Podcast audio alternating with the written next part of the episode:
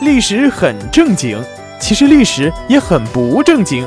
欢迎大家收听由一笑而过影音工作室出品的《不正经的正经历史》。大家好，我是主播兰心。我们今天来说一说带投稿游行的文学评论家金圣叹，作者萧胜。文学创作的繁荣必将催动另一个行业的兴起，那就是文学评论。文学评论家相当于医院里的大夫，他们时刻监视着文学圈内的特征，并随时对文学家、文学作品进行必要的点评。所以说，文学评论是一个良心行业。如果把黑的说成白的，把白的说成黑的，那么就算不上是文学评论家。是败类。在明清时期，由于小说创作非常活跃，所以也涌现了一批优秀的评论家，如李卓吾、金圣叹、毛宗刚、脂砚砚等都是非常优秀的评论家。但是由于性格的不同，他们的命运也就发生了天翻地覆的变化。这里我跟大家来说说金圣叹。毫无疑问。金圣叹是需要我们去尊敬的，是一个非常优秀的文学评论家。可惜的是，他与大多数文人一样，都有一个臭脾气，不光脾气臭，性子还比较直。心里要是有话，你想让他藏着掖着，那是不可能的事儿。如此一个快人快语、个性鲜明的文人，别说是在封建社会，就算是放在今天。也是格格不入的。也正是由于这种性格，他受人排挤，没能当上官儿。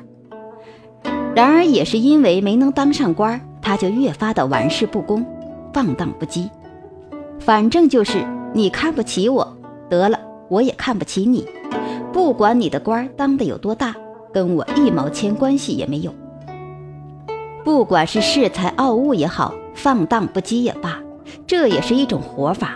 本身没有什么问题，大不了像陶渊明、苏东坡那样脱下官服一身轻，隐居山泉不问世事也就是了。可金圣叹不是那样的人，前面说了，他那人性子直，有话憋不住，大有一种明知不可为而为之的态势，所以就出事了。我们具体来说两件事，一件事借点评为名，逢古喻今。另一件事哭庙案，这两件事组合在一起，若推波助澜一般，最终把金圣叹推上了断头台。先说第一件事，金圣叹熟读诗书，满腹经纶，他的才学在当世也可以说是数一数二的。然而在朝中当官的可能有不少草包，两相对比之下，心里自然会产生不满。草包都能当官儿，我为什么就不能呢？从而就产生了一种鄙视、厌世的心理。任何一种情绪都需要找到一个出口予以宣泄。金圣叹的宣泄口就在评论上面，特别是借《水浒传》而暗讽当时的朝廷，那事还闹得挺大。古时有句话是这么说的：“男不读水浒，女不读西厢。”为什么呢？因为《水浒》和《西厢》都是违背道德的书，男的看了《水浒》后心野了，容易造反；女的看了《西厢》后心野了，则容易红杏出墙。这不就是读书吗？所以《水浒传》在清朝的时候是不能传播的，即便是传播了，也是小范围的传播而已。可是金圣叹却说，《水浒传》是一部好书。不但是一部好书，还是一部圣人之书。它的内涵甚至超越了《庄子》《史记》《离骚》等等典籍。他还分析说，《水浒》开局没写一百零八人，而写了高俅，这是因为如果开局写一百零八人，那么动乱则来自民间。换句话说，那些反动者就是匪人。但开局写高俅，则说明乱象先出自上层。是因为上层乱了，老百姓才会人心才会人心思乱。用四个字总结金圣叹的这番话，就是官逼民反。再进一步讲，为什么会造成官逼民反的局面呢？说白了，就是皇帝没当好呗。这不明摆了在骂皇帝吗？皇帝要是知道了，把你杀了，那也是件很正常的事情。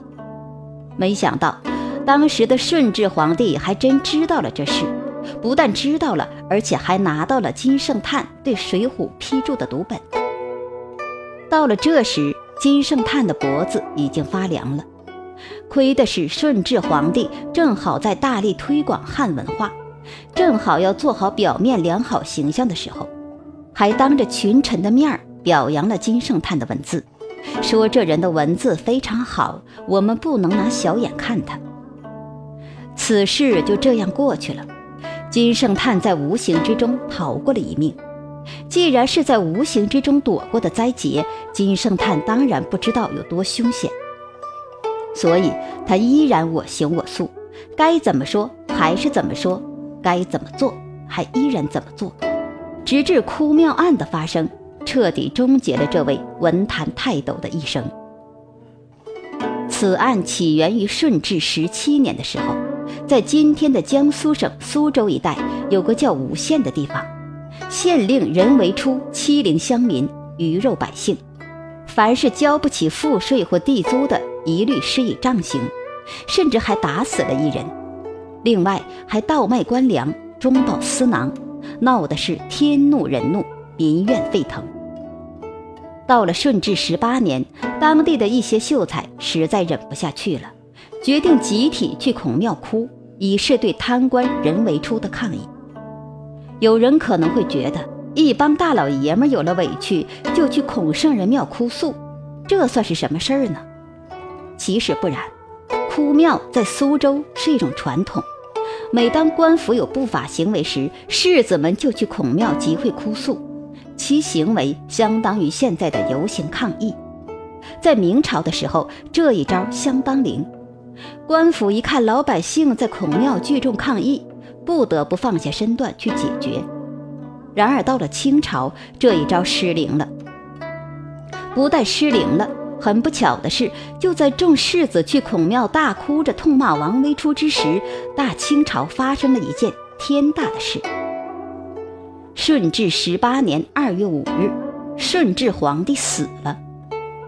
那么，顺治皇帝之死跟文人哭庙有什么关系？为什么金圣叹会被牵连其中呢？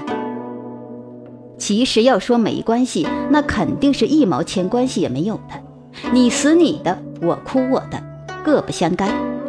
但当地的官府本来就痛恨那些哭庙的文人，顺治皇帝恰到好处的驾崩，正好给了当地官府镇压文人的一个由头。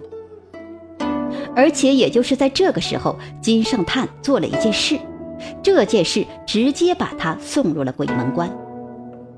金圣叹是当地的文坛领袖，现用今天的话来说，那就是。作协主席，他见其他文人们闹上了，就提笔写了一篇哭庙文，痛斥当地官府的不法行为。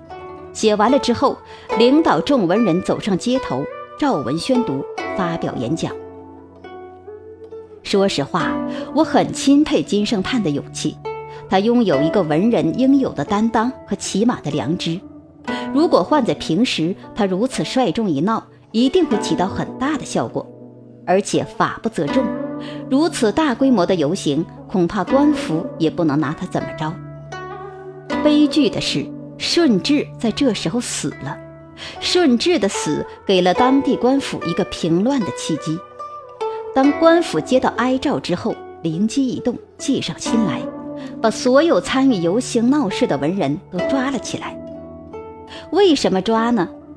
这事不但被抓的文人不服。老百姓也不服啊！官府给出的理由是：大丧之际，聚众闹事，上经先帝之灵，下乱民众之心，当以国法处置。什么叫国法呢？我们要从两方面来分析。首先是金圣叹的性格太犟太硬，就像钢一样，太坚硬了，往往容易断。不管是他所批注的文学作品，还是哭庙案这件事。事实上，在官府的心里，早已把他当成是一个危险分子了。所谓性格决定命运，他的命运实际上在他做那些事的时候，已经在冥冥之中注定了。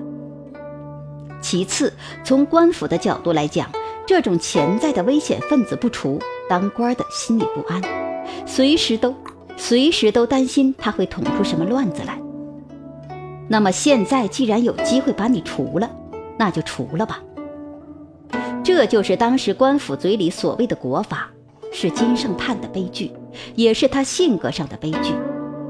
如果他懂得变通，用其他方式宣泄心中的抑郁之气，说不定会给我们留下更多的作品。感谢大家的收听，这里是一笑而过工作室出品的《不正经的正经历史》，我是主播兰心，我们下一期再见。